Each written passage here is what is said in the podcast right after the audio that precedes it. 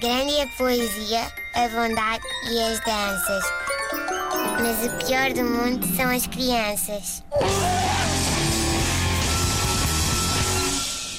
Hoje vou falar de um filme. Ontem falámos aqui das nomeações para os Oscars, não é? De- de- dos os nomeados que ficaram de fora. E eu também quero aqui hoje destacar um filme. Senhoras e senhores, dos mesmos produtores de Eu Vi um Unicórnio a pôr gasolina. Chega agora aos cinemas. Estão-se a rir? Vou recomeçar. Dos mesmos produtores de Eu Vi um Unicórnio a pôr gasolina. Chega agora aos cinemas à procura de uma creche. Um thriller emocionante sobre um casal que só queria arranjar uma escola onde pôr os filhos. Sim, eh, é oficial. Pois podes pôr assim, Academy Award winner Sim, sim. Inês Lopes E Gonçalves. depois com aquelas frases tipo brilhante, espetacular, 5 estrelas. Nunca pensei. Eh, é oficial, é oficial. Estou à procura de uma creche para pôr os meus filhos. Achei que podiam ficar em casa até aos 15, mas eh, pessoas à minha volta têm vindo a dizer que não vai ser possível, que as crianças têm de andar à escola. Eh, antes de mais, eh, gostava só de sublinhar que, ao contrário do que vejo muitas vezes por aí escrito, sobretudo na internet, não é? Creche é uma palavra que se escreve com CH, creche, e não como o imperativo do verbo crescer. Eh, ainda que sim, crescer seja um imperativo, mas isso vai acontecer mesmo quando os pequenos não frequentam o, o ensino, não é? Portanto, é só a natureza humana. Creche vem eh, do francês creche, que significa presépio, manjedoura.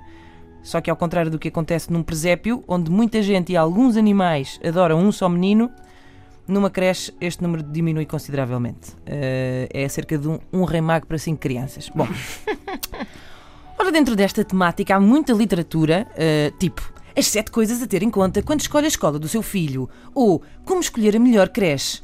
Tudo lindo, tudo muito bonito, muito útil, mas parte de um princípio errado. É porque quando nós pomos a coisa nestes termos, ou seja, como escolher a melhor, estamos a assumir que há opção. E sabem que mais? Não há. Não há! Portanto, se a internet correspondesse à realidade, era onde, onde e não como encontrar uma escola para o seu filho. Eu vou explicar, vou explicar-vos rapidamente, também não quero maçar-vos, mas não existem escolas públicas, vamos lá ver, eh, até, até uma certa idade, não é? até, até aos 5 anos.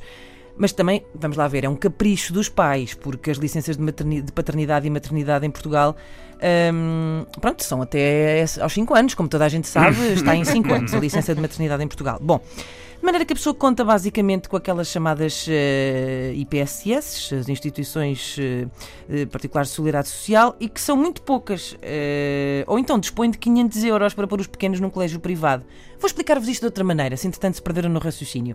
Imaginem que estão com muita fome, muita, muita, muita fome, muita larica, e estão numa cidade onde a maior parte dos restaurantes são muito caros. E os que são baratos estão muito cheios. É mais ou menos isto. A maior parte das pessoas fica com fome. De maneira que os meus Não há dias. McDonald's, não é? Não, pois, não há, não há McDonald's. De maneira que os meus dias, eh, ultimamente, são passados a visitar escolas e a entregar burocracia interminável que envolve informação sobre rendimentos e agregado familiar que vai até à namorada que o meu pai tinha antes de conhecer a minha mãe.